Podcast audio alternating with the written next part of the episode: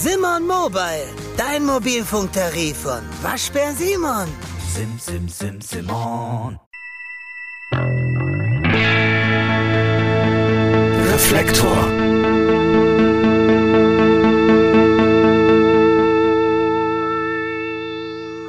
Hallo liebe Zuhörerinnen, hallo liebe Zuhörer zu einer neuen Folge von Reflektor. Ich habe mich ja schon vor längerer Zeit als Fan der Band Switcher zu erkennen gegeben und ja, schon bevor dieser ganze Mist mit Corona losging, hatte ich glücklicherweise die Gelegenheit, mich mit Sascha Utech, dem Sänger, Gitarristen und Songwriter der Band Switcher, zu unterhalten. Die 2014 gegründeten Switcher veröffentlichten bisher ein Album und drei EPs. Ihre Musik ist eine sehr eindringliche Mischung aus Indie, Country, Rock und Folk. Sascha Utechs Texte, die er manchmal mit schnarrender, manchmal mit zerbrechlich sanfter Stimme vorträgt, lassen mich nie kalt. Sie sind entweder appellativ exzessiv, melancholisch oder beißend politisch. Ich wünsche Switcher eine goldene Zukunft. Die haben sie sich bereits jetzt verdient. Und auch wenn sie ihre Tour nun zunächst absagen mussten, hoffe ich, dass sie bald stattfinden kann. In meinem Gespräch mit Sascha unterhielten wir uns über das Leben auf dem Land, die Vereinbarkeit von Musik, Job und Familie und natürlich über seine Band, seine Texte und seine Musik. Die im Interview angesprochenen Songs könnt ihr in der Reflektor Spotify Playlist nachhören. Und jetzt viel Spaß mit dem Gespräch. Lieber Sascha, herzlich willkommen bei Reflektor. Moin, lieber Jan. Ja, ich freue mich sehr, dass du hier bist. Hier, wir sind hier in Hamburg im Ton 13 Studio und ich freue mich sehr, mit dir heute über dich und natürlich auch deine Band Switcher sprechen zu können. Zunächst einmal die Frage, eine ganz allgemeine Frage. Was war dein letztes musikalisches Erlebnis, das für dich eindrücklich war? Also das kann jetzt negativ oder positiv sein. Es muss jetzt auch nicht zwangsläufig direkt Musik sein. Wir sind ja ständig von Musik und Geräuschen umgeben. Ich glaube, das letzte große oder der letzte große Moment für mich war eigentlich ähm, unser Abschlusskonzert letztes Jahr, wo ich gemerkt habe, dass wirklich so viele Menschen vor mir stehen, die meine oder unsere Texte mitsingen. Also wirklich im Chor zusammen singen. Und wir haben uns wirklich alle auf der Bühne einmal angeschaut und dachten so, okay, das ist, das ist neu. Dass Leute mhm. wirklich alles mitsingen können. Und das war für uns ein ganz großer Moment. Für mich persönlich, aber auch mit Sicherheit für den Rest der Band in Hamburg und Berlin hattet ihr gespielt. Ja, genau. genau. Ich war ja auch in Berlin im, im Binu und in Hamburg wart ihr ja, hier genau. im Knust und ja, also das war auch, also ich kann jetzt nur den Berliner Abend beurteilen, aber der war auch sehr toll und ausgelassen und ich hatte euch auch zum ersten Mal ja. da live gesehen und ich war wirklich äh, beeindruckt, weil ich finde, eure Band ist so ein bisschen gegen den Zeittrend, weil selbst in kleineren Clubs, wo man ist, kommen ja die meisten Bands mit auch wenn das Indie-Rock-Bands sind, mit, mit, ich will jetzt gar nicht die Tür von authentisch oder nicht aufmachen, aber es ist einfach so mit, mit, mit Einspielungen von, von, ähm, von, vom Harddisk-Recorder an oder so und äh, als ihr anfingt, ihr standet zu sechs, glaube ich, auf der Bühne, noch, ähm, also diese Schlagzeug, äh, Bass, drei Gitarren und durch einen Saxophonisten verstärkt.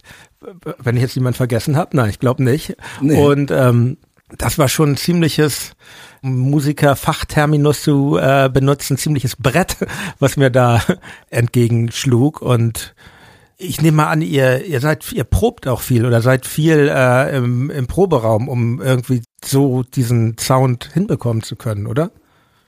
Gar nicht. Gar nicht. Wir sind wirklich eine Band, die sehr selten im Proberaum ja. ist und sich sehr selten trifft. Es ist so, dass ähm, bestimmt ein großer Teil von Switcher sich öfters trifft und äh, zusammen probt und jammt ab und zu. Aber wir sind nicht eine Band, die kontinuierlich sich einmal die Woche oder gar öfter trifft und äh, probt zusammen. Ähm, wir haben durch Sepp, unserem Keyboarder, natürlich wunderbare Kontakte zu Saxophons. Den habe ich vergessen eben. Den hast du? Genau. Oh nein, wir haben Sepp vergessen. Oh. Herzlichen Gruß an Sepp. Ich lerne ja. ihn ja auch kennen. Sehr freundlich und ähm, das genau, das war keine Absicht. Also kommen wir auf sechs Leute. Genau. Drei Gitarren, Keyboard, Bass, Schlagzeug, und Saxophon, euer Gastsaxophonist. Unser ne? Gastsaxophonist, genau. genau. Der kommt immer so von selbst. Sepp hatte immer so ganz wunderbare Musiker. Ja. wo er dann so sagt, bei den, bei den Proben, wenn wir da mal proben, äh, da ja ein Saxophon, das wäre doch passend. da habe ich jemanden. So, das Ah, ja, ist halt- super. Aber ich habe dich jetzt unterbrochen, genau. Du wolltest gerade von Sepp erzählen und von dem, genau, wie, wie es bei euch mit den Proben ist. Ja, gar null. Also Ja. das Proben findet nicht wirklich statt. Also ähm, ich schreibe gerne auch bei uns zu Hause oder auf dem Land. Und wenn dann so die ersten Ideen entstanden sind, schicke ich die rum. Andersrum genauso. Wenn die sich mal irgendwie in Hamburg im Proberaum treffen, schicken sie mir die Demos und darauf schaue ich dann mal, habe ich hier gerade einen Text zur Hand und dann treffen wir uns und proben das gemeinsam. Aber da wir halt wirklich alle, naja, sechs Leute in der Band und Sepp wohnt zum Beispiel in Lübeck und ich wohne in Henstedt-Ulzburg, da ist es auch irgendwie nicht immer so einfach zwischen Berufsleben zu dem normalen Alltag sich immer zu treffen. Aber rein, so rein logistisch. Aber ja, Ja, ich total. bin äh, beeindruckt, dass es dann trotzdem so, ja, für mich klang das eher, eher wie eine Band, die wirklich oft, oft zusammen musiziert, weil das ist ja, finde ich, das Schwierige an Bands. Ich meine, das ist ja oft so, Musiker können ja noch so gut sein, aber diesen gemeinsamen Klangkörper zu bilden, das finde ich ja das Geheimnis an der Band. Und das ist meines Erachtens euch, zumindest an diesem Abend, wo ich zugegen war, sehr gut gelungen. Und ähm, wie war wie war es denn bei dir? Wie lange machst du denn eigentlich schon Musik oder was brachte dich überhaupt zur Musik? Bist du schon, hast du früh angefangen, Instrument zu lernen und Songs zu schreiben oder wann wann hast du losgelegt? Ich glaube, so den, den Hang zur Musik und ähm, das Schreiben, das habe ich, glaube ich, meiner Mutter zu verdanken, die wirklich mich sehr früh erzogen hat mit Musik, mir ihre Platten gegeben hat, ähm, zum Beispiel Patsy Klein Platten immer vorgespielt hat oder Cash Platten. Im Auto lief wirklich kontinuierlich gute Musik. Ähm, daher war ich schon so, so ein bisschen musikaffin auf jeden Fall. Aber das erste Mal wirklich ein, ein Song geschrieben war in der ersten Schülerband Public Target. Da haben wir, ähm, ja, ich muss so zwölf gewesen sein, da haben wir unsere ersten Songs geschrieben. Ähm, aber ein Instrument so richtig gelernt, das habe ich nie. Also ich habe, glaube ich, mit 15 meine, das erste Mal eine Gitarre in die Hand genommen und meine Power Accords gespielt oder sowas. Aber ähm, das war es auch im Großen und Ganzen erstmal. Also du hast mit Gitarre angefangen, nicht irgendwie so eine, viele haben ja auch eine Ausbildung zuerst am Klavier gehabt oder so. Überhaupt nicht. Nee. Also auch äh, eher autodidaktisch und do Schon it yourself. Ja, auf okay, jeden Fall. Ja. ja, das ist ja unterschiedlich. Ich finde das immer interessant, wie das bei Menschen entstanden ist. Und ähm, kann man eigentlich sagen, dass du insofern aus einem musikalischen Elternhaus kommst, dass, dass du immer das Musik an dich rangetragen wurde. Und also für mich war auch so die elterliche Plattensammlung, die war zwar klein, aber die Sachen haben für mich auch die ich damals so entdeckt hatte, das waren gerade die Rockplatten, das war ganz wenig, aber es war für mich heute immer noch eine hohe Bedeutung, was, was da so vorhanden war. Und, Absolut. und als du dann diese erste Schülerband hattest, die Public Target, Public Target. hast du da auch schon gesungen oder, Ja. oder, also das war für dich irgendwie auch gleich klar, dass du auch. Ja, ich konnte ja gar willst. nichts anderes. Ah, nicht das ist dann- in dem Moment konnte ich gar nichts anderes. Und die Band war auch schon quasi vollzählig. Sie brauchten halt eigentlich nur noch einen Sänger. Und wir haben angefangen, ähm, oh Gott, schrecklich, wir haben Him gecovert. Die finnische, Die finnische, äh, leicht dunkle Hardrock-Band, kann man sagen, leicht Gothic-mäßige. Ja, Gothic Pop. Ja. Irgendwie so. Aber also Him, großartig, aber ähm, nicht für meine Stimmlage. Das war, das klang grausig. Ähm, aber es war super, hat Spaß gemacht. Und das war so, glaube ich, der erste Moment, wo ich dachte so, okay, das ist echt, das bringt Spaß. Das ist Musik, das ist auf jeden Fall mein Ding. Aber ähm, nicht in den professionellen Gedanken, das jetzt wirklich später mal ganz groß zu machen oder so. Nein, das nicht. Gab es denn eigentlich was zwischen dieser Schülerband eben und der Band Switcher? Hattest du vorher noch andere Bands dann? Ja, es gab ähm, durchaus andere Projekte, die zwischen dieser Zeit ähm, stattgefunden haben. Aber es war halt, ja, wie das meistens so ist, man hat dann so eine Band und man verfolgt für einen kurzen Moment vielleicht auch das gemeinsame Ziel. Aber gerade wenn man noch jung ist, denke ich, ähm, hat ja der ein oder andere dennoch nochmal seine normalen Pläne, wie sein Abi fertig machen, studieren oder eine Ausbildung. Und so hat es wirklich nie so richtig geklappt, dann den nächsten Schritt zu gehen oder mal wirklich auf Tour zu gehen oder so. Das hat nie funktioniert. Nicht so wirklich. Außer dann halt das erste und ja, letzte Mal hoffentlich Switcher. Und, und wie, wie, wie lerntet ihr euch denn kennen? Wie, wie kamt ihr zusammen? Ihr kommt ja, man sagt ja, ihr seid eine Hamburger Band, aber ihr seid ja so ein bisschen ich glaube, Henstedt-Ulzburg und oder ja Tutti Frutti komplett ja. zusammengeschmissen. Irgendwie. Also nicht jetzt alle aus einem Vorort oder nee eben mhm. nicht. Also ich habe angefangen mit Switcher. Ich habe das auf meinem äh, Tascam Kassettendeck ja. meine erste Demo gemacht für Zwitscher mit vier Songs. Ich glaube, da war sogar Drahtesel dabei, mhm. ähm, aber auch nur mit meiner 20 Euro schrammeligen Western-Gitarre und aber ganz alleine hast ganz du Ganz alleine, ja. Weil das muss man dazu sagen, ähm, genau, deshalb sitze ich ja auch mit dir hier. Es ist nicht jetzt, um äh, die anderen Bandmitglieder zu benachteiligen. Also ich bin ja eigentlich sehr sensibel drauf, was eine Band ist, aber so, mhm. du bist eben auch der, der, der Songwriter der Band und der Texter. Und ähm, genau, da hast du also allein angefangen? Und ich habe allein angefangen und habe im Laufe der Zeit Martin kennengelernt, unseren Schlagzeuger. Und zwar in der Sternschanze und er hatte den gleichen Button wie ich. Er hatte den Growlers-Button. Und ähm, ich habe ihn darauf angesprochen. Ich habe gesagt, hey, du kennst die Band Growlers? Oh mein Gott. Und, ähm, auf offener Straße. Auf offener also. Straße. Und äh, Martin auch, ja, ich, ich kenne nicht viele, die die Growlers kennen. Ja. Also in dem Moment war es auch eher neu. Ja. Und ähm, dann haben wir uns getroffen. Einfach nur zum Jam. Und Martin war so ehrlich und meinte, es klingt alles schon ganz gut, aber ich glaube, du brauchst auch selber noch ein bisschen Zeit an der Gitarre und äh, vielleicht auch ein bisschen beim Songwriting. Und ähm, haben uns dann nochmal so ein, zwei Monate Zeit gegeben, uns dann noch einmal getroffen und dann hat's funktioniert. Und ich glaube, Martin hat sogar das Tape dann Velvet, unserem Gitarristen, in die Hände gedrückt. Und der fand das großartig. Und dann kam der erste Auftritt. Und zwar in der Hasenschaukel damals noch. Ah, die kenne ich natürlich noch. Na klar. Die Hasenschaukel von Tanju her. Richtig, genau. Schöner Laden, den es auch, auch nicht mehr gibt, oder? Leider. Hm, wie so vieles hier in dieser Stadt, aber Leider, ja. Ja. Und ja, da haben wir uns dann das erste Mal so getroffen. Da haben wir unseren ersten Auftritt gehabt und Velvet hatte dann gesagt, okay, ich spring da auch noch mit rein. Und so wurde es dann eigentlich auch mit der Zeit immer mehr und mehr. Dann kam Mike dazu, unser Basser, ja. Und so nahm das eigentlich alles seinen Lauf. Aber anfangs waren es nur Martin und ich. Die ersten Auftritte, nur Schlagzeug und 20 Euro Western-Gitarre. gibt es aus der Zeit eigentlich auch noch Aufnahmen so oder Live-Aufnahmen vielleicht? Oder? Ja, gibt es tatsächlich noch. Müsste ich durchforsten, aber ich ja. bin mir sicher, wir Ich hoffe, dass ihr das dann irgendwann, wenn ihr jetzt weitermacht, dass das dann irgendwann irgendwelche Anthologien äh, geben wird, wo diese frühen Sachen auch noch der Öffentlichkeit zugänglich gemacht werden. Ich würde es mir wünschen, auf jeden Fall.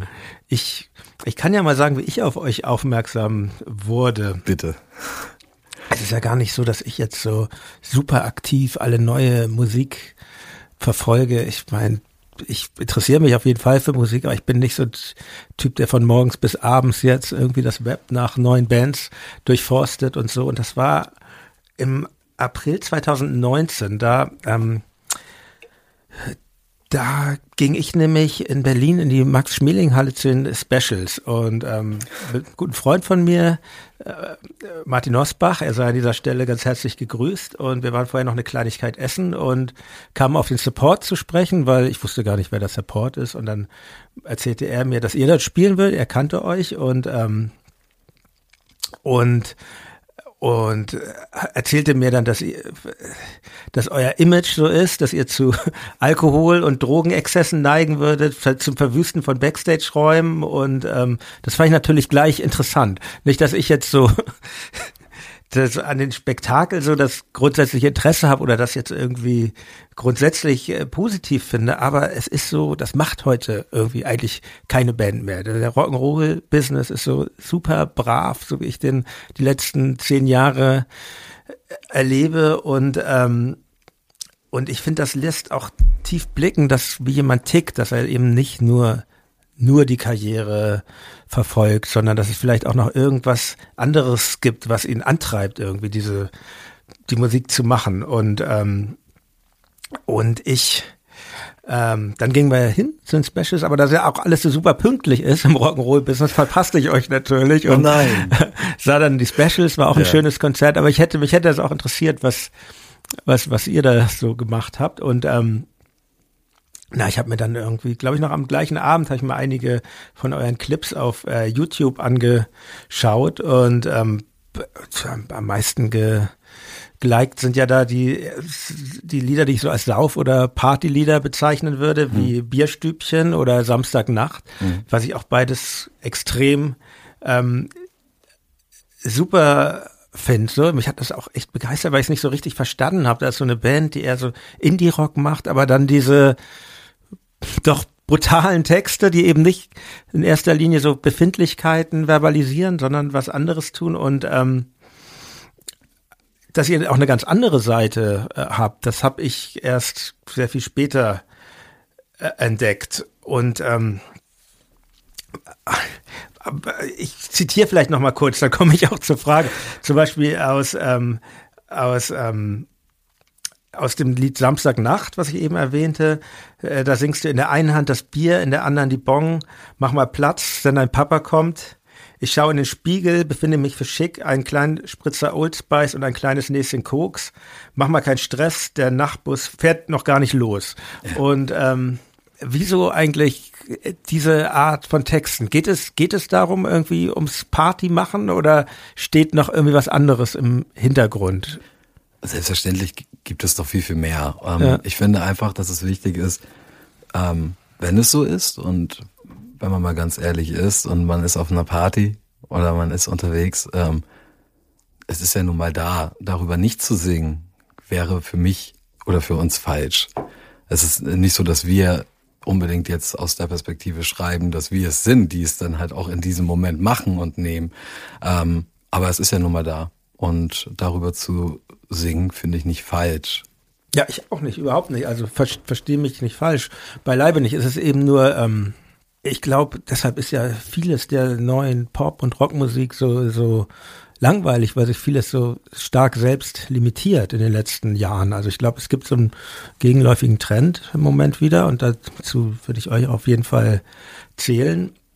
Und ich finde, das hat ja auch eine hohe poetische Qualität, um noch aus dem anderen Stück Bierstübchen zu zitieren. Ähm, im Bierstübchen bei Nacht zerplatzen Männerträume am zerbrochenen Glas. Im Bierstübchen bei Nacht, ja, da ist nie Schicht im Schacht. Und wenn die Sonne aufgeht und die Vögel zwitschern, dann stürzt mein Innenleben kopfüber in ein Loch von Villeroy und Boch. Ich weiß nicht, ob das von dir oder von, von Tobi Bamborschke ist. Hälfte das, mir, Hälfte ja, Tobi. Ja, und das, das hat, finde ich, ja, das, das, das sagt eben viel über diese Gratwanderung von Feiern und Traurigkeit eben auch. Das hat ja, der Exzess hat ja auch einen tieferen Grund, glaube ich, weshalb man ihn begeht. Und das finde ich kommt schön in dem Lied zum Ausdruck. Ist das eigentlich das Bierstübchen? Ist das eine äh, wirkliche Lokalität hier oder ist das wir Platzhalter? Haben, wir haben im Laufe der, der, des letzten Jahres öfters Kneipen gefunden, die tatsächlich auch Bierstübchen heißen. Oh Wunder. ähm, aber ähm, es ist nicht jetzt direkt eine Kneipe, wo wir uns äh, öfters jetzt aufhalten würden, die Bierstübchen heißt. Okay, also es ist also eigentlich Platzhalter. erfunden, ja. Okay.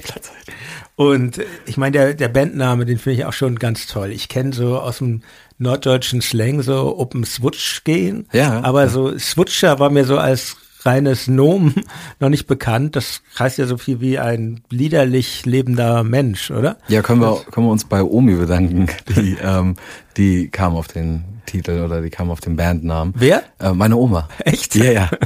es, es war nämlich so, dass äh, das Projekt vorher anders hieß. Und ähm, ich war einfach nicht mehr damit zufrieden, sagen wir es mal so. Und äh, Oma hatte dann einfach auch genug, hat in der Küche gesagt, weißt du, nenn euch doch einfach Zwutscher. Machen wir es ganz einfach. Und ich wusste in dem Moment gar nicht, was das bedeutet. Und dann hatte sie es mir kurz erklärt. Und habe ich gesagt, ja, Oma, da hast du recht. Und wenn du glücklich bist, dann sind wir es auch. Und dann haben wir gesagt, wir belassen es dabei. Genau, ja, Zwitscher. Der Name ist super. Ein ja, Wort, ja, irgendwie, auch, es ist ja kein Neologismus, aber ein bisschen irgendwie schon, weil man denkt erstmal nach, was sagt das denn eigentlich? Und ähm, ja, darauf nehme ich mal einen Schluck Guinness. Du hast dir ja Gott sei Dank äh, hier uns zwei Guinness aus der Büchse spendiert. Selbstverständlich. Prosit. Prosit.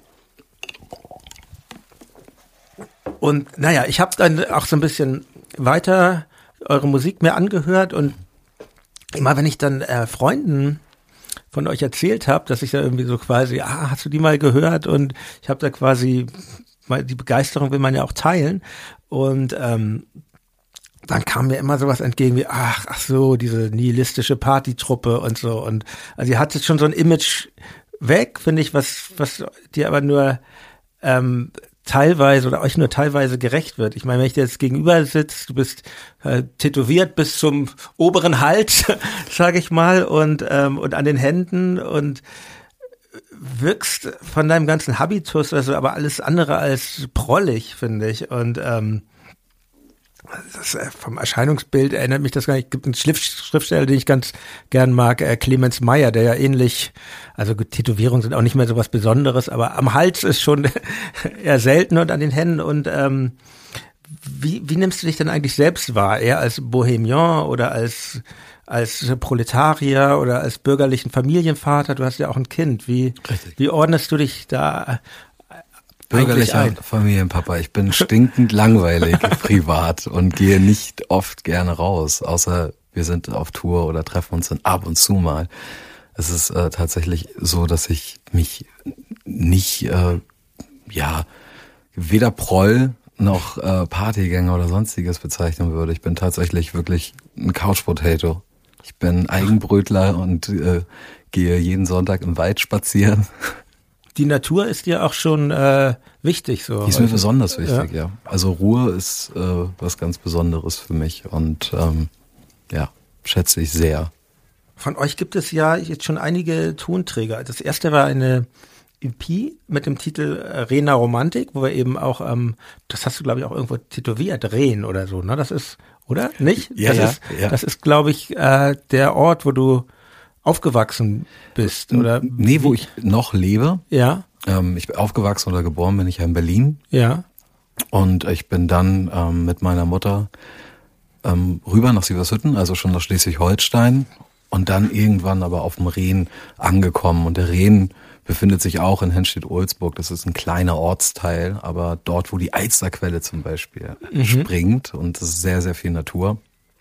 Und da fing es an eigentlich mit dem Projekt Switcher. Da habe ich angefangen, die ersten Songs wie Rena Romantik zu schreiben oder Marktplatz Connection. Und da haben wir dann auch die erste EP Wahnwitz letztendlich aufgenommen.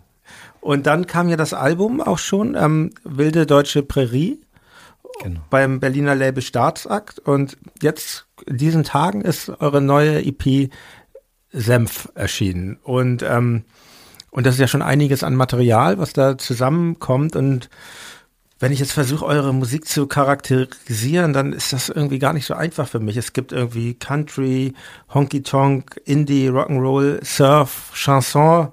Und also ihr habt da wirklich viele Facetten in euch. Ähm, Gibt es da irgendeine Schublade, die, die euch interessiert? Oder geht es genau darum, nicht so, nur, nur auf einer Welle zu surfen?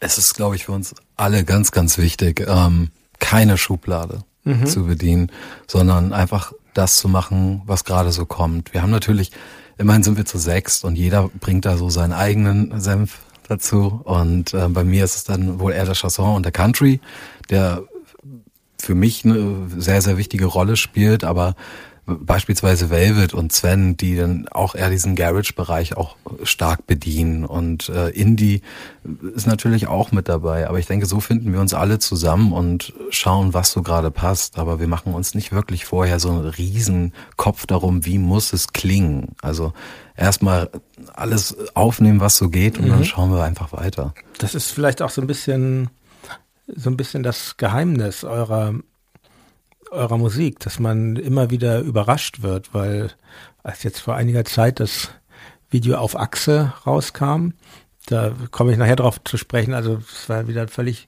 neuer Sound eigentlich, der mir da entgegenschlägt. Und ja, das andere Geheimnis sind, finde ich, deine Texte, weil das begegnet mir eigentlich nicht, nicht so oft. Ich mache noch mal ein Zitat von dem Song ähm, Okidoki, das ist, ist von der EP Wahnwitz. Da singst du, Hallihallo, wie geht's, wie steht's? Alles gut? Ja, kein Problem. Ich könnte kotzen jeden Tag. Ich höre dir zu. Klar, bla, bla, bla. Okidoki, schönen Tag. Okidoki, schüchtern, ha. Okidoki, schüttel, was du hast. Okidoki, Tschüssikowski, bis bald, Rian, alles gut. Kannst jetzt wieder fahren. Ich könnte kotzen jeden Tag. Ich höre dir zu, bla, bla, bla. Also, scheinbar sind das ja total schludrige Texte, aber das ist, das ist, finde ich, irgendwie äh, das Geheimnis. Und ich finde, ich finde, deine Texte haben durchgehend eigentlich was Politisches und ohne aber irgendwie mit dem Zeigefinger zu kommen oder so belehrend sein zu wollen. Es sind eher, kommen wir nachher vielleicht noch zu anderen Texten, wo es noch bisschen deutlicher wird, aber was ist dir wichtig bei den Texten? Geht es eher um Klang oder geht es, geht es auch um eine Message oder um Klar sollte die Message auch da sein, aber wie du schon das gerade erwähnt hattest, auf keinen Fall mit, ein, mit dem Finger und äh, also das direkt zu sagen, ich, ich bin dann doch lieber der Beobachter. Und das ist mir auch ganz besonders wichtig. Also ich spreche nur für mich und das, was ich sehe und wie ich empfinde. Und um Gottes Willen niemanden sagen, wie er zu denken hat oder was er zu wählen hat oder überhaupt. Also wir versuchen, natürlich sind da politische ähm, Texte ganz klar bei Zwitscher zu hören, aber mehr auch nicht. Also wir wollen nicht zu sehr ins Detail gehen. Mhm. Ich persönlich als Schreiber. Das ist mir halt ganz besonders wichtig.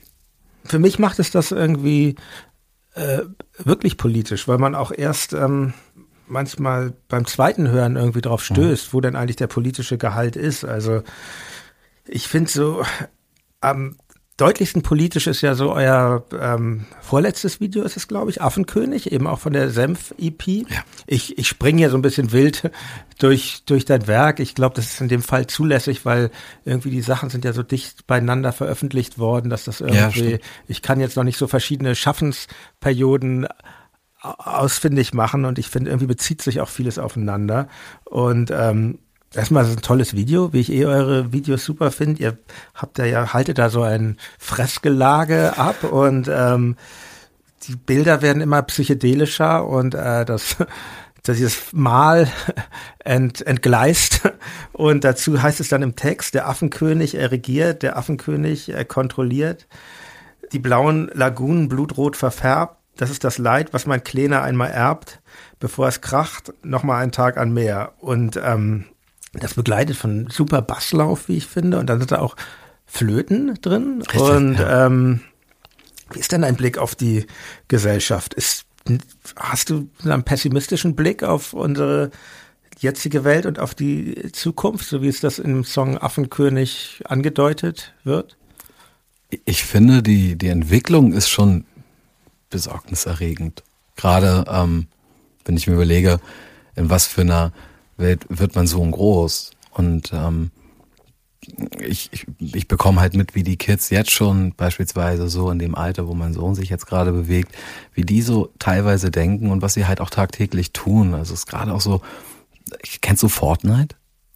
Fortnite? Fortnite, dieser nee. Shooter, den eigentlich wirklich jeder mittlerweile spielt. Ein Spiel. Also, ja, es ist so, es ist so ein Ego-Shooter oder so, so ein war das letzte Spiel, was ich gespielt habe. Das war noch in Ordnung, weißt du? Auch brutal eigentlich. Ja, auch, aber anders. Es ist ja. doch vertretbar gewesen. Ja. Ich merke, wie sich einfach, ähm, ich bin teilweise sehr überrascht, wie, ähm, wie die Kids großgezogen werden. Das ist halt irgendwie, das ist so ein, der Third-Person-Shooter, wo ähm, es anscheinend okay ist, wenn keine richtigen Kugeln und kein Blut spritzt, können das die Kids alle spielen, online und sie können sich, äh, das sind ja wirklich Millionen, die da schon teilweise spielen. Mhm. Und ähm, unser Sohn darf es nicht. Absolut nicht. Ähm, ich finde es, ja, ziemlich. Zehn, zehn Jahre alt ist dein zehn Sohn. Ne? wird er. Mhm. genau. Ähm, es ist, ähm, ich finde, dass die, wenn es jetzt nur um die Kindheit so geht, um die Kids, dass es doch relativ schnelllebig alles ist. Das ist sehr, sehr wichtig, äh, was du bist, wie du dich präsentierst, ähm, gerade durch die Social Media Geschichte.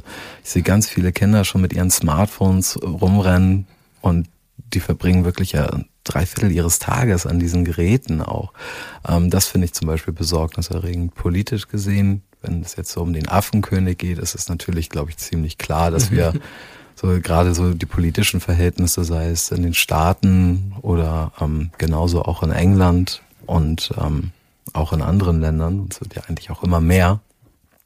Ähm, natürlich, das ist nicht gerade schön zu sehen und ich hoffe, dass wir da nochmal einen Wandel erleben. Und ähm, ja. wie gesagt, das, das, das Spektrum, was du textest, ist weit und und das, das erste Lied, was mich dann so richtig geflasht hat, war nämlich war nämlich auch auf dieser vorab ausgeblendet aus dieser äh, Senf-EP, der Song auf Achse, wo ich, da gibt's ja ein Video, das spielt in einer Autowerkstatt, glaube ich, und es sieht unglaublich inszeniert aus, wie er als Band da, da, da steht und es, äh, ja, es ist es ist total toll. Man denkt natürlich an, ich denke an Truckstop, ich denke irgendwie an die Hamburger Musikszene der 70er Jahre. Ich finde die Rentnerband. Ja, genau, die Rentnerband ja. und diese ganze Welt ums Onkel Pös und ähm, die ich selber nicht miterlebt habe, aber ja. das waren eben auch solche Platten, die mal bei meinen Eltern im Regal stehen, ob es jetzt Udo Lindenberg war oder oder eben genau die Rentnerband und Lonzo und ja. und all diese Vögel. Und ähm, aber ich denke auch an ACDC, weil ich finde es wahnsinnig tight gespielt. Und ähm, dann dieser tolle Text, der auch wieder so schludrig wirkt, erstmal so. A21, du warst nie ranzig, A1, mein Herz ist deins, Raststätte Rudo, was machst du so? Also es wirkt ja erstmal so wie so aus dem Ärmel geschüttelt oder?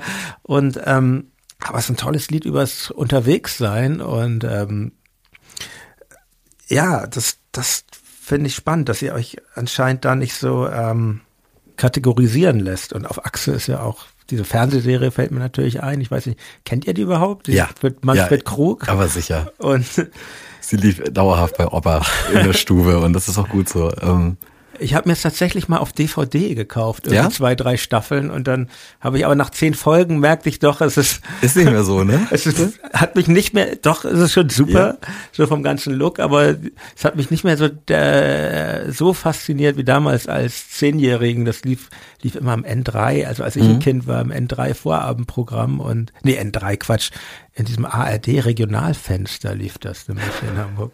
Also ich finde es jedenfalls ähm, sehr, sehr gelungenen Song. Und ähm, ja, wenn man das irgendwie nur ansatzweise kennt, dies mit der Band oder auch sonst wie auf Tour sein, das ähm, ist schon äh, schön, schön erfasst, finde ich.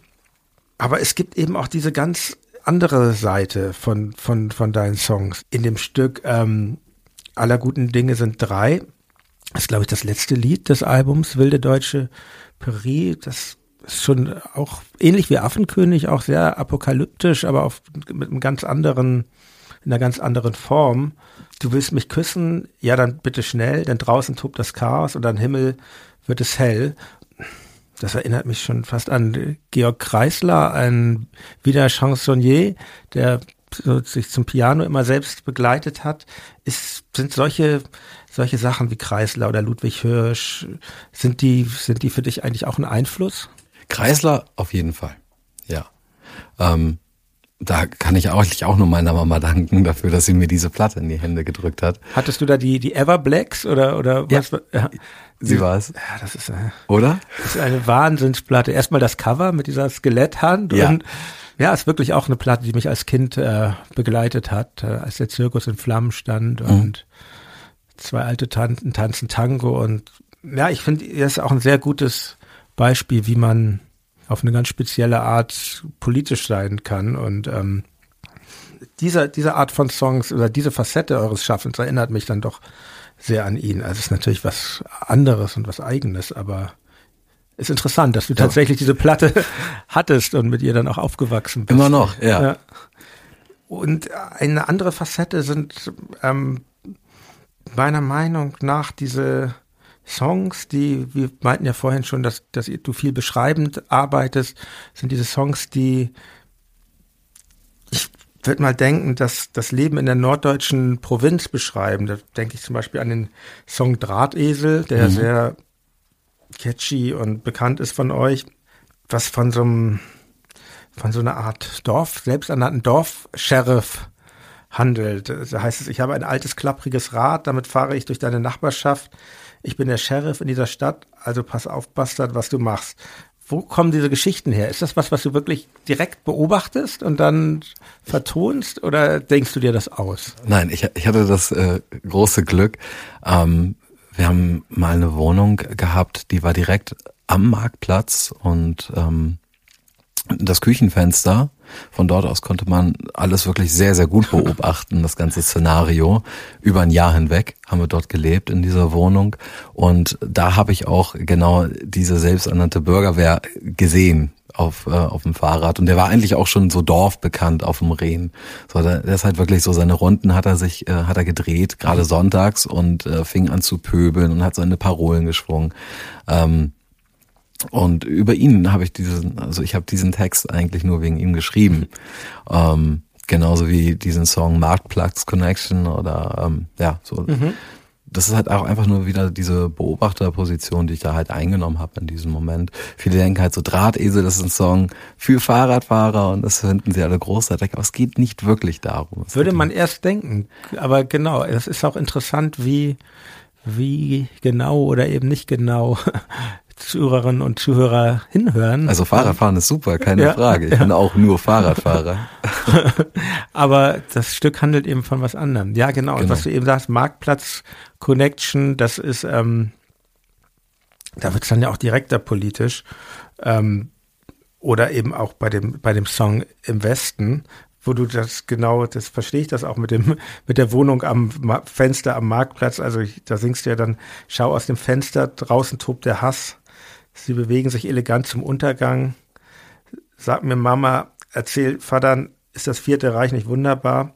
Und der Steppke an der Kreuzung erzählt, da waren wir alle schon einmal. Und also, das ist dann wirklich diese, soweit ging eigentlich deine Beobachtung, dass du gedacht hast, oder Man, dass es so einen desaströsen Eindruck auf dich gemacht hat. Was ich ganz schlimm fand, ist, als man dann so mitbekommen hat in den ersten Jahren der Entstehung der AfD, wie viele Menschen diese Partei gewählt haben, ohne sich gerade mal vorher so mal wirklich so Gedanken zu machen, was das Wahlprogramm eigentlich so hergibt und was sie überhaupt möchten, dass diese Krise so extrem schon war und dass die Leute einfach etwas Neues gewählt haben, weil sie so ermüdet waren vielleicht von dem, was sie vorher so alles erlebt haben. Aber es ist natürlich absolut nicht richtig, diese Partei zu wählen. Mhm. Und ähm, das ist schon so extrem geworden teilweise, dass man es dann halt auch schon so im familiären Umkreis mitbekommen hat, wo ich denke, so das ist sehr, sehr traurig eigentlich zu Gibt's erfahren. auch einen Song von dir, wo du dann singst, mein Schwippschwager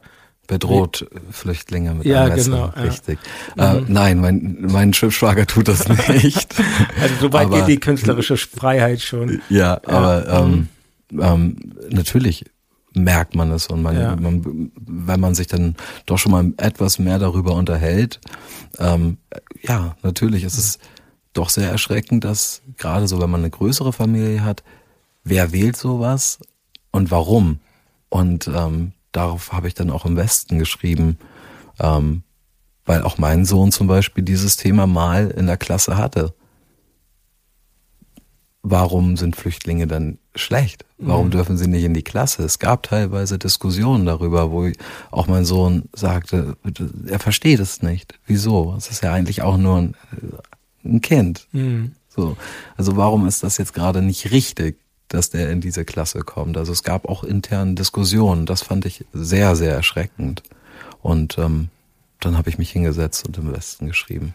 Und das ist schon deine Art, dann äh, ein Song ist eine Art für dich, quasi politisch auch zu reagieren oder wie, wie gehst du denn sonst damit um, wenn das so in dein Umfeld einsickert, sage ich mal. Ich muss echt zugeben, ich lebe da echt in einer ziemlichen Blase, was das Politische anbetrifft. Ich äh, bin dann irgendwie vielleicht davon genervt, wie wie übertrieben ökomäßig irgendwelche Leute drauf sind oder so. Ich habe eher diese Probleme, aber ich habe wirklich wenig, wenig Berührung mit ähm, so Fremdenfeindlichkeit oder Rechtsextremismus, da wo ich wohne eben in Berlin mhm. Mitte. Klar, wenn du dann in, wenn du dann mal irgendwie rausfährst, dann kann das irgendwie schon anders aussehen.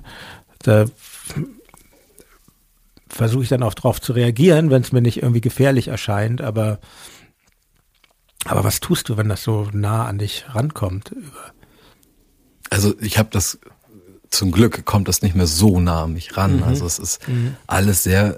Ich glaube, die ersten zwei, drei Jahre, wo die AfD überhaupt so groß geworden ist, traurigerweise überhaupt, ähm, da war es sehr, sehr spannend auch für mich. Und natürlich muss man einfach viel miteinander drüber reden. Man, also ich glaube, es ist sehr, sehr, es ist falsch, gleich zu sagen, das ist schlecht, was du hier tust und hau bloß ab und lass mich damit in Ruhe, mhm. weil man sollte eher offen sein und versuchen, dann die andere Seite auch zu verstehen, gewissermaßen. Es ist sehr, sehr schwer, das, mhm. ist, äh, das ist auch klar. Mm, aber nicht gleich abstoßen und sagen, du weißt ja ganz ehrlich, dann wähl doch, aber nicht mit mir, hau ab. Sondern vielleicht auch mal versuchen, die andere Seite zu verstehen und dann wiederum gut zu argumentieren, dass man dann doch nochmal im Nachhinein drüber nachdenkt, ob das wirklich so richtig ist, diese Partei zu wählen. Ähm, ein offenes Ohr sollte man, glaube ich, immer haben. Aber im Westen war halt in der Zeit, wo gerade auch die AfD sehr pulsierte, so die ersten Jahre. Und ähm, jetzt mittlerweile merke ich es gar nicht mehr so sehr. Natürlich mhm. ist die AfD jetzt noch größer geworden. Ich meine, sie ist im Bundestag, was schon schlimm genug ist. Ja, sie wird immer rechter. Das ist so. Sie wird also immer rechter. Rechtsextremer. Das ist so das, was mir Sorge macht dabei. Und Absolut. dass das auch nicht viele Leute nicht abschreckt. Also ich glaube schon, dass es Leute gibt, die irgendwie jemand wie Höcke abschreckt, aber es gibt eben auch Leute, denen das völlig egal ist. Auch die vielleicht selber auch keine Nazis sind, aber es egal ist, einen Nazi zu wählen. Das macht mich ja. fassungslos. Das mhm. ist schlimm. Bei der Politik denke ich auch, dass du auch eine Art hast in deinen Texten, dass auch das Private äh, politisch erscheinen zu lassen. Wenn ich zum Beispiel an den Burnout-Boogie denke, ich finde, in dem Text beschreibst du eigentlich sehr verdichtet, was, was viele von uns so krank macht und, und bedrückt. Also wie eng das Korsett ist, in dem wir teilweise leben. Ich, da singst du, ich bin müde, werde fett, verliere meinen Glanz und den Sex, lustlos, nichts bringt mir mehr Spaß, verziehe mich ins Bett, ja, ich brauche meinen Schlaf. Also ging ich die, am nächsten Tag direkt auf direkten Weg zu meinem Arzt. Schnell war die Diagnose klar. Nur ein paar Tage vom Job befreit. Da muss ich wieder ran. Ich war noch gar nicht so weit. Du musst anscheinend funktionieren, ansonsten kommst du ja nicht weit.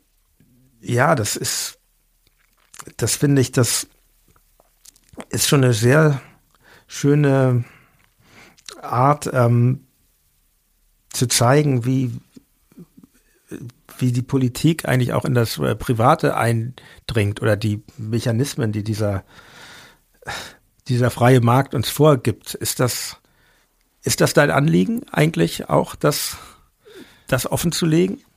Ja, schon, zum Teil. Ähm, ich glaube, als junge Familie mit Kind ist es sehr, sehr schwer, ein normales Leben zu mhm. führen. Mhm. Also ein leicht sorgenfreies Leben ich, man will ja gar nicht zu viel, mhm. aber zumindest etwas Ruhe. Und das ist ähm, gar nicht so einfach als junge Familie. Also wenn ich mal so zurückdenke, die ersten Jahre musste man schon wirklich sehr, sehr hart kämpfen, damit man ähm, zum Beispiel die Kita-Gebühren bezahlen kann und das Essen, was ja noch dazu kommt. Mhm. Und in Berlin gibt's die ja gar nicht. Äh, genau, das hier in Hamburg ist das super teuer, glaube ich. Ne? Oder also in Schleswig-Holstein ist es sehr, sehr extrem. Also ja. da, da liegen dann Kita-Gebühren schon so um die drei bis 400 Euro jeden Monat und hinzu kommen ja auch noch deine, deine normale Miete und das Leben und das kostet ja alles. Und ähm, da so mitzuhalten und ähm, wirklich äh, standzuhalten, das ist gar nicht so einfach. Und da ist ein Burnout oder einfach mal auch die Möglichkeit zu sagen, ich kann einfach nicht mehr, schon relativ nah. Und ähm, ich finde es absolut richtig, auch darüber reden zu können. Also auch ich bin schon daran zerbrochen. Einfach wenn man dann auch irgendwie vielleicht auch nebenbei noch Musik machen möchte. Man weiß, aber von der Musik alleine kann man nicht leben und auch keine mhm. Familie ernähren. Also muss man auf drei Hochzeiten gleichzeitig tanzen und das ist gar nicht so einfach. Und äh, so ist dann auch in dem Moment Burnout äh, Boogie entstanden. Also ich versuche natürlich mit dem Boogie dann auch noch gewissermaßen etwas Humor mit reinzubringen. Ja klar, da sind dann ja, da sind dann ja auch so äh, Vokabeln. Ich meine, Herr, Herr Zwutschinski, singst du ja auch in dem Song, das ist ja fast schon so ein Lindenberg-Vokabular, das, was das ganz, würde ich auch so sehen, das lockerst du dann ja so ein bisschen auf, ja. aber ich meine, äh, ich finde das schon sehr offen und das finde ich auch irgendwie, das finde ich gut, weil man muss ja mal ehrlich sein, diese ganzen äh, äh, ja, Burnout oder Depressionen, was uns halt befallen kann, das ist ja schon äh, Tabuthema, gerade jetzt so in der äh, auch in der Popmusik äh, Leute über ihr Leid singen, trotzdem ist es, ist es irgendwie selten, dass sowas offengelegt wird. Und also das hat mich schon beeindruckt. Aber wenn du sagst, ja, es ist schwierig, ist das unter einen Hut zu bringen, ich meine, Switcher ist ja keine Hobbyband oder so oder keine Feierabendband, würde ich ja nicht so sehen. Ich, ihr habt ja schon ein ernstes, was heißt ernstes Anliegen, ernsthaftes ihr betreibt ja Musik ernsthaft. Ihr veröffentlicht Tonträger, ihr, ihr geht auf Tournee und trotzdem ist es wahrscheinlich schwierig, euch fünf jetzt davon ernähren zu können oder so. Ihr habt wahrscheinlich alle noch Dayjobs, nehme ich mal an, oder? Ja, alle. Alle arbeiten entweder Teilzeit oder gar Vollzeit und versuchen irgendwie auch ihre Miete zu zahlen. Das ist gar nicht einfach, dann auch noch irgendwie zu sagen, na klar, gehen wir mal am Stück so zwei Wochen auf Tour. Ähm, was dann auch irgendwie Urlaub äh, angeht, das mit dem Arbeitgeber zu besprechen, ist, ist ja einfach noch viel, viel mehr, was dahinter dann passiert. Also Kompromisse auch mhm. zu, äh, zu schließen mit dem Arbeitgeber und auch mit der Familie und so weiter und so fort. Und habt ihr da den Masterplan oder das Ziel irgendwie, das zu ändern oder von der von der Band zu leben? Habt ihr da irgendwie? Ich möchte nicht von der Band leben können, äh, müssen. Mhm. Also mir ist es sehr sehr wichtig, dass ich ähm, auch meinen normalen Job weiterhin verfolge, um ähm, einfach eine gewisse, also eine wirkliche reelle Sicherheit zu haben. Ähm, und ich möchte auch nicht, dass dadurch irgendwie die Lust an der Musik flöten geht, einfach, wenn man dann wirklich kontinuierlich touren müsste und äh, noch mehr Tonträger rausbringt, obwohl man gar nicht so wirklich gerade vielleicht Input hat, mhm. aber man muss ja davon leben.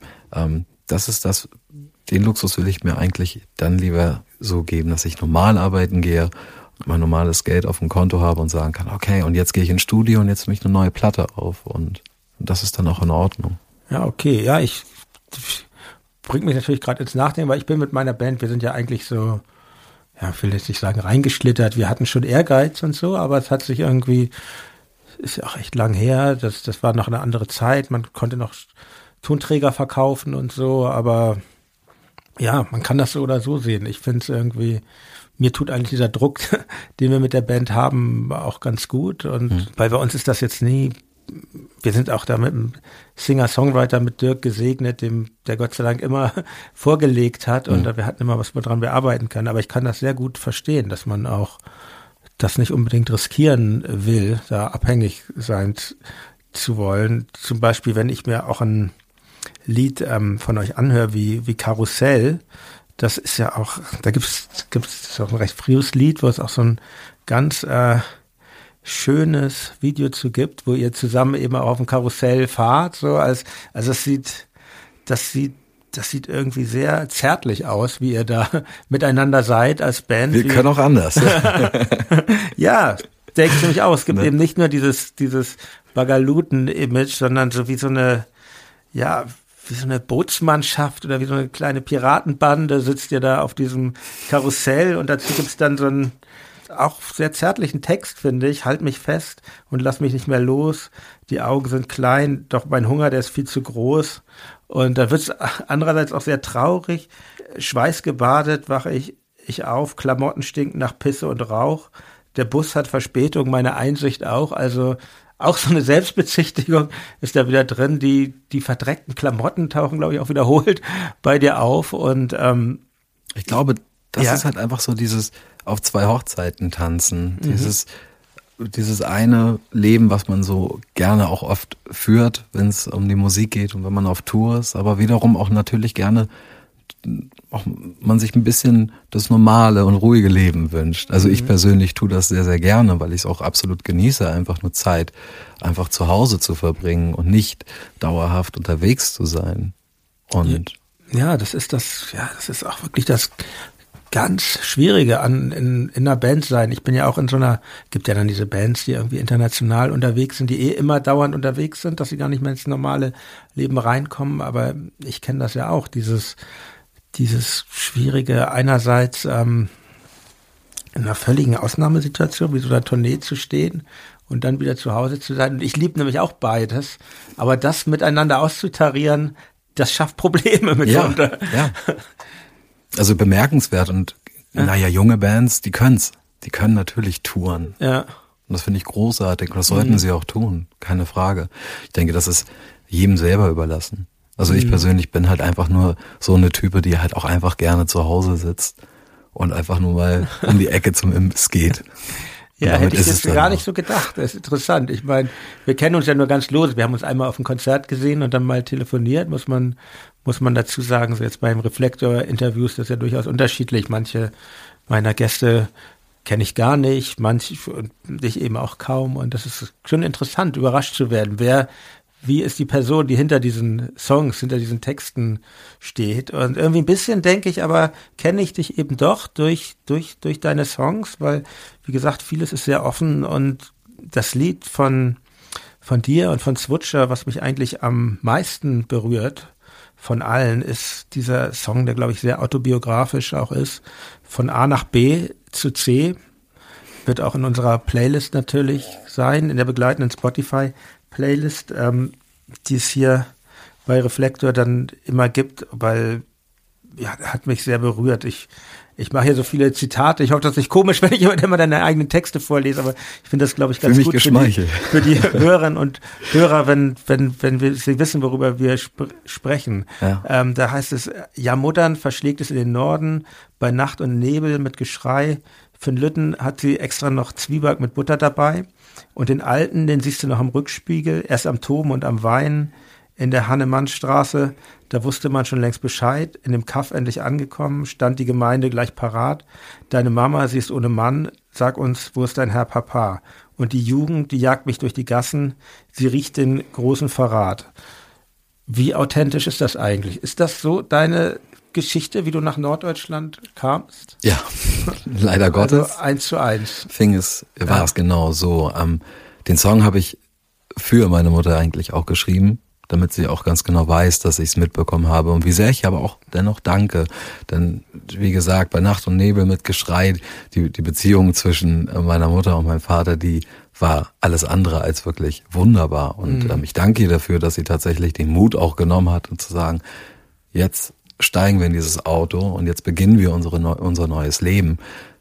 Natürlich wäre es wahrscheinlich schöner gewesen, wenn ähm, dieses Dorf etwas willkommener gewesen wäre und uns etwas äh, offener äh, mhm. empfangen hätte. Aber ähm, da meine Mutter aber zu dem Zeitpunkt alleine war, das war neu. Also Scheidungen und das war anscheinend noch nicht so richtig dort angekommen. Wie alt warst du denn eigentlich?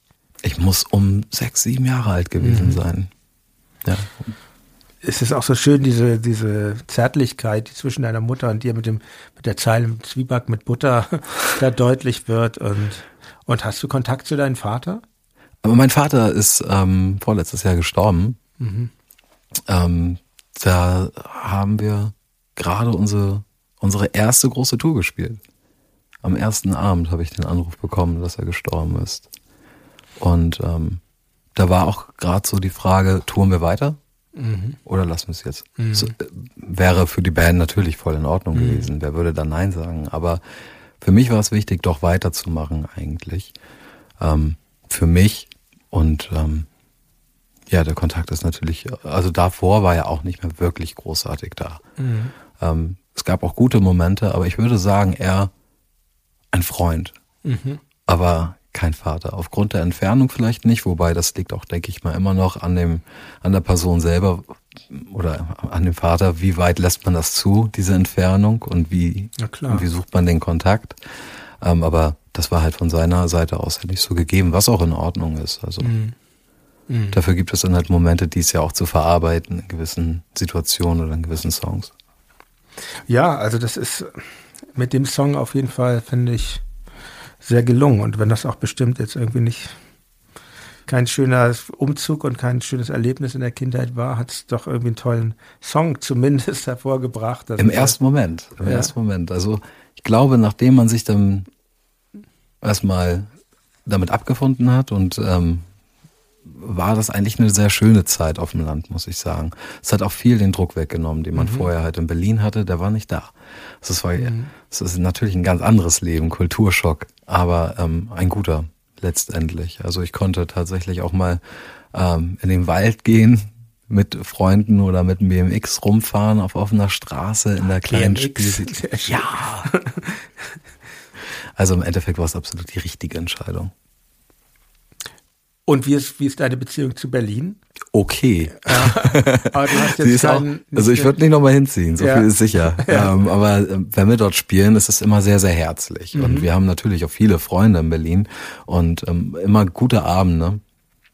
Aber das ist es dann auch. Und äh, nach dem ähm, nach dem Tod meines Vaters ist jetzt auch nicht mehr wirklich viel da, mhm. einfach was mich da hält. Mhm. Ähm, meine Großeltern väterlicherseits sind auch schon vor längerer Zeit verstorben. Also es ist jetzt nicht mehr wirklich Familie dort. Also äh, ein Grund weniger dort in der Freizeit vielleicht mal hinzufahren mhm. und jemanden zu besuchen.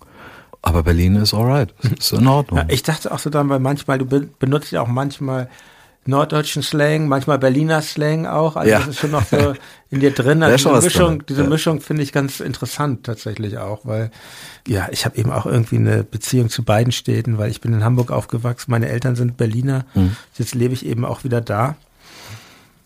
Ja, und überhaupt dein Gesang ist so ein, so ein, so ein Stichwort für mich. Ich finde das schon, äh, das ist sehr eigen. Wie gesagt, du kannst sehr zärtlich, aber du kannst deine Stimme auch sehr pressen. Ich, vielen, mit denen ich deine Musik gehört habe, oder Freunde von mir, die meinen, ja, das ist ja, klingt ja so ein bisschen äh, nach Rio Reiser. Ich finde, diese Parallele kann man sehen, aber es hat nicht so diesen, diesen Ehrgeiz, den man von vielen kennt, jetzt von Max Proser oder Jan Plewka, die ja fast so, wo man merkt, die sind so durch diese Rio Reiser Schiene gegangen. Es, ähm, es ist ja schon ein sehr eigener Ausdruck. Wie, wie kamst du denn zu dem? Kann man, kann man sich das antrainieren oder hast du dir das irgendwie überlegt, so singe ich oder kommt das einfach so aus dir raus? Ich hab mit zwölf angefangen zu rauchen. Mit zwölf, Ähm, ah ja, zwölf. ist spät, ne? Auf dem Land, ja. ähm, Ich habe tatsächlich mit 23 angefangen. Ähm, das ist erstmal richtig dumm. ja, oder? Warum? So aus Witz und dann war ich irgendwann nikotinabhängig. Ja, lustig. Aber ja, ich wollte dich nicht unterbrechen, ja. Nee, ähm, nee, ich habe, ich weiß nicht, nee, antrainieren, keine Ahnung. Ich glaube, dass ich äh, recht früh angefangen habe, blöde Dinge zu machen, Ja. wie Rauchen und Trinken. ähm, ich habe es aber auch wieder sein gelassen mit der Zeit, also keine Sorge. aber ähm, woher das kommt und ich mache mir da nicht wirklich so viele Gedanken drum, wie das klingen sollte oder müsste. Und antrainiert habe ich mir da auch nicht wirklich viel. Ähm, einfach frei Schnauze und raus. Ja, das, ich glaube, das ist vielleicht auch das Geheimnis. So, so klingt es eben nach einer eigenen, nach einer eigenen Stimme, nach einem eigenen Ausdruck und ähm, nicht nach etwas, genau, eben nicht antrainiert. Also insofern war die Frage auch so ein bisschen, mich hat es einfach interessiert, wie es, es ist, glaube ich, ja, es, es gibt diese ganzen modellierten Stimmen jetzt mit den Pop-Akademien, die es gibt und so und dieses, das klingt alles, klingt alles toll und wahnsinnig äh, richtig, aber es klingt irgendwie selten authentisch dann und ähm, ja, ich finde, ihr seid da eine sehr wohltuende Ausnahme. Und überhaupt, wie ihr, ihr nehmt ja die Sachen auch zum größten Teil selbst auf bei, bei, bei euren Gitarristen in so einem kleinen Bauwagen oder wie? Ja, ähm, bei Martin im Bauwagen. Bei Martin, Martins ja. Bauwagen. Ja. Ähm, Ach, vom Schlagzeuger, ne? Von der, Richtig. genau, ja, genau. ähm, Aber euer Gitarrist Velvet Bein, der macht der den ganzen wirklich Kram. so? Der heißt wirklich, der heißt wirklich so. Sehr guter Name, zu dem man gratulieren Oder? möchte. Der nimmt das auf beim, im Bauwagen eures Schlagzeugers. Richtig, genau. Und da- da hat auch alle, da haben wir unsere ersten Sachen dann auch aufgenommen. In Brunsbeek hat ähm, Martin gelebt, eine lange, lange Zeit, und zwar im Bauwagen auf dem Acker. Und den haben wir dann teilweise immer so ähm, hergerichtet, so dass wir dann auch dort aufnehmen konnten. Also das ging ja auch bis zur letzten Platte relativ gut. Ähm, die äh, Wilde Deutsche Paris, die haben wir komplett im Bauwagen aufgenommen. Ich glaube, außer ein oder zwei Songs ist die im Bauwagen entstanden und ähm, Velvet nimmt es auf. Ähm, die letzte Platte gemixt hat der gute Christian. Bei dem wir hier im Studio sitzen. So ist es. So kommt alles zusammen. So kommt es- es zusammen. Ihr hattet ja auch mal unseren, also den Gitarristen meiner Band von Tokotronic Riff kennengelernt, Ja. aber ich glaube, ihr seid dann am- im Endeffekt nicht, äh, habt nicht zusammen gearbeitet, aber ihr wart mal, Aber zusammen Ja, getrunken ja. das ist ja auch schön. ja, er hat auch wirklich, ähm, ich hatte ihn irgendwann letztens erzählt, dass ich dich interview Mhm. und äh, ja, er schwärmte auch noch von euch und war total begeistert. Er meinte, ja, die machen immer Musik und so, das ist total super. Er ist auch eine großartige Type. Ich glaube, wir haben einfach gemerkt, als wir versucht haben, bei ihm aufzunehmen, dass das einfach nicht funktioniert bei uns. Das ist einfach, das ist, ähm, wir machen lieber einfach alles selber und dann, wenn es kacke klingt, dann ist es unsere Schuld. Das klingt ja gut, also das, das ist ja. Aber do it yourself, absolut. Ähm, das war eigentlich schon immer da. Von der ersten Platte an mit einem Kassettenrekorder bis hin im Bauwagen halt aufzunehmen. Und mit Velvet haben wir einfach auch das große Glück, dass da das Verständnis da ist, wie nehme ich eine Platte auf. Und ähm, das haben wir jetzt auch letztendlich perfektioniert, indem wir gesagt haben, wir machen es auch auf dem Label von Velvet.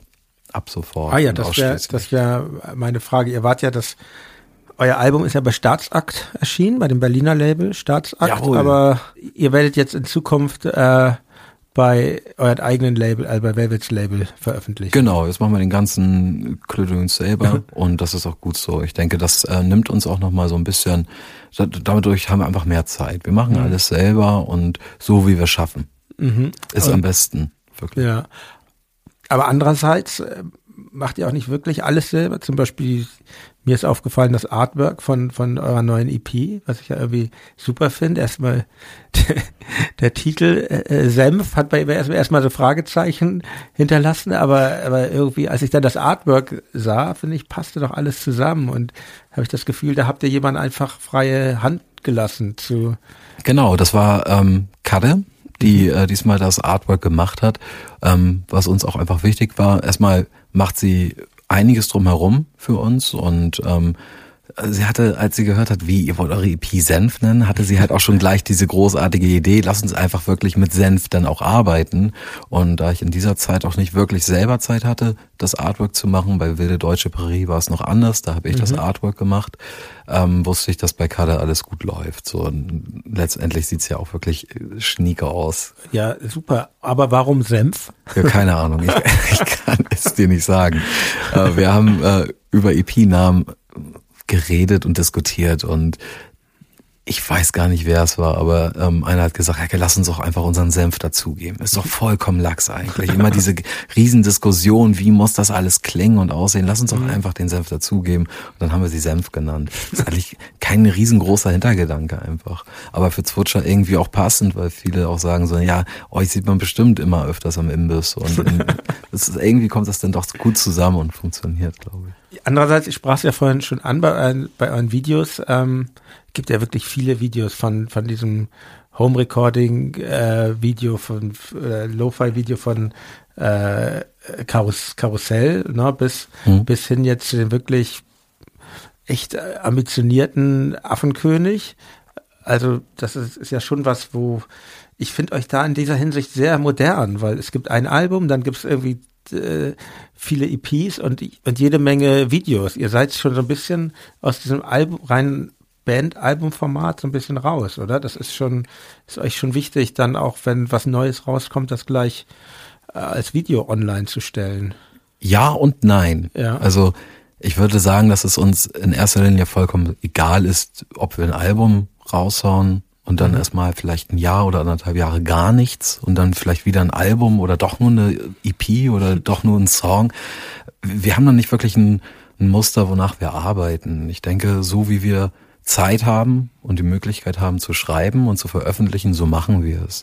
Ähm, wichtig ist, glaube ich, für alle keinen Druck zu haben, sondern wirklich das so Wirklich. Aber ist Druck nicht auch manchmal ganz gut? Mag, mag gut sein, absolut, klar, ja. aber ich will bei der Musik keinen Druck haben. Also Mhm. dann würde mir der Spaß dabei flöten gehen. Und ähm, gut, ja, wenn man davon leben muss oder wenn Ja. man, wenn das dein Hauptjob ist, dann Nee, ist es okay. Nee, ich meine auch künstlerisch, ob Ja. Druck nicht irgendwie auch ganz produktiv sein kann, frage ich mich. Bei mir nicht. Sobald ich irgendwie so richtig großen Druck verspüre, eigentlich, dann mache ich dicht. Mhm. Also so wie die Texte kommen, so schreibe ich. Manchmal dauert das einen Monat, manchmal sind es nur zwei Tage oder gar zwei Minuten. Drahtesel waren zwei Minuten. Ja, das ist dann okay. Das geht dann, Ne? Kommt so aus dir raus. Dann, ja. Kannst du das irgendwie in Konkurrenz stellen? Musik aufnehmen oder Musik live aufführen? Was ist, wenn du jetzt, sagen wir mal, du müsstest auf eine Sache von beiden verzichten? Also was ist dir das Wichtigere? Nicht zu viel Touren. ähm, es, ich glaube, die letzten zwei Jahre waren schon sehr intensiv, was das Touren Ja. angeht, was wir an Konzerten gespielt haben, gerade so 2018, 2019. Das war schon sehr gewaltig und das war mir schon wieder zu viel. Man hat einfach auch irgendwie ja das Privatleben außer Acht gelassen. Man ist halt nicht so oft zu Hause gewesen. Und das ist das, was mir persönlich selber nicht so geschmeckt hat. Und man kommt dann ja halt auch irgendwann in finanzielle Schwierigkeiten, wenn man dann wirklich nur auf Tour ist. Also man muss ja trotz alledem noch das private Leben finanzieren können. Also deswegen ist es bei mir so, würde ich sagen, was mache ich lieber, aufnehmen oder touren, würde ich sagen, so der Ge- aufnehmen auf jeden Fall, in jeder Zeit, so wenn man wenn was passt und wenn man sagt so, okay, wir haben da jetzt was, dann klar, bringt das wirklich Spaß aufzunehmen. Aber auch nicht zu viel zu tun. Ich würde sagen, so ein gesunder Mittelmaß ist für mich genau das Richtige. Und machst du eigentlich ähm, abseits von Switcher noch andere Musik? Ich habe meine erste Single aufgenommen. Aha. ja. unter unter unter deinem eigenen Namen? Ähm, äh, unter Sascha Kavalier. Mhm. Und ähm, wir wollen das jetzt noch im Laufe der nächsten zwei Monate veröffentlichen. Ist für mich was Neues, aber ich freue mich drauf. Und ist das, ähm, ich habe es noch nicht gehört, also wie gesagt, die Frage kam jetzt wirklich so äh, spontan, ist das Musik, die der Musik von Switcher ähnlich ist oder was und die Texte oder oder was ähnlich erwartet uns da? Schon. Eine Person hat's gehört, die sagte, es klingt schon so ein bisschen wie Ronny. Kennst du noch Ronny? Ronny? Ronny?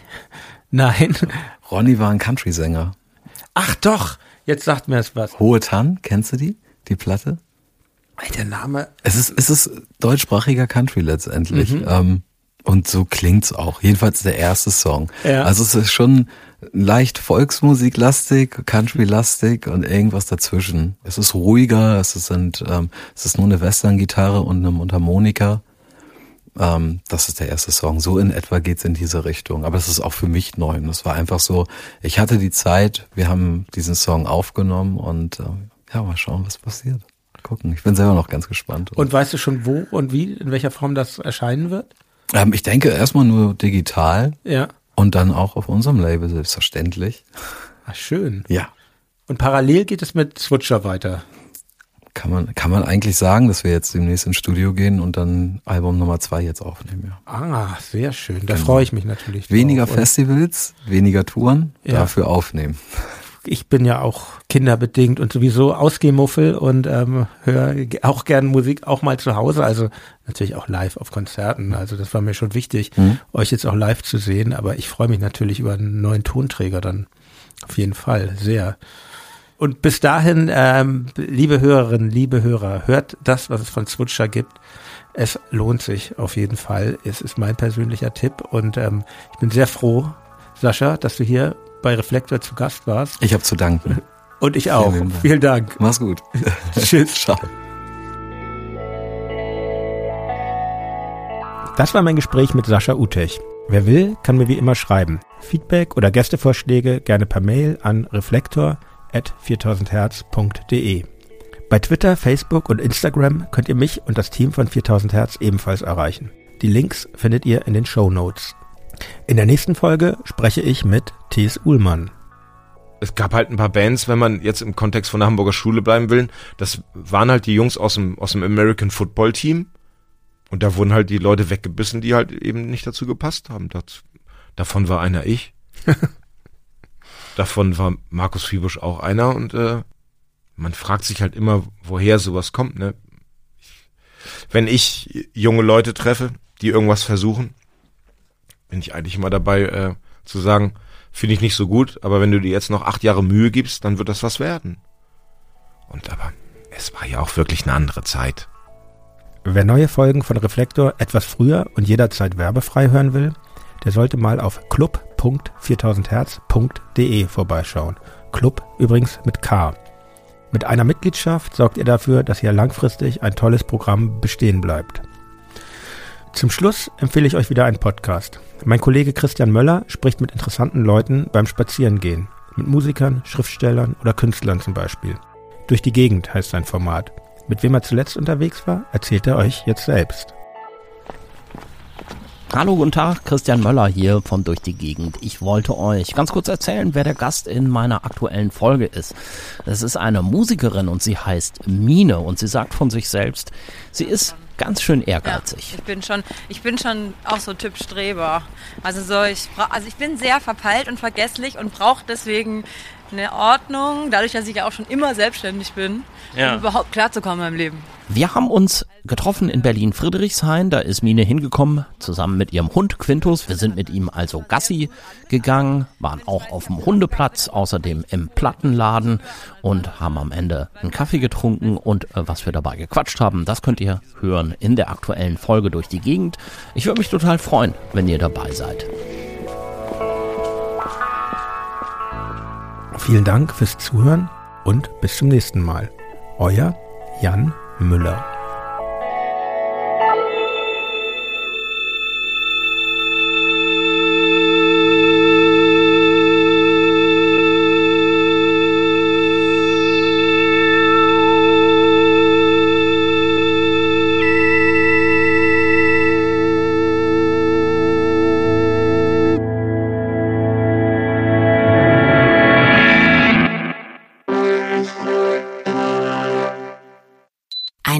Eine Produktion von 4000 Hertz.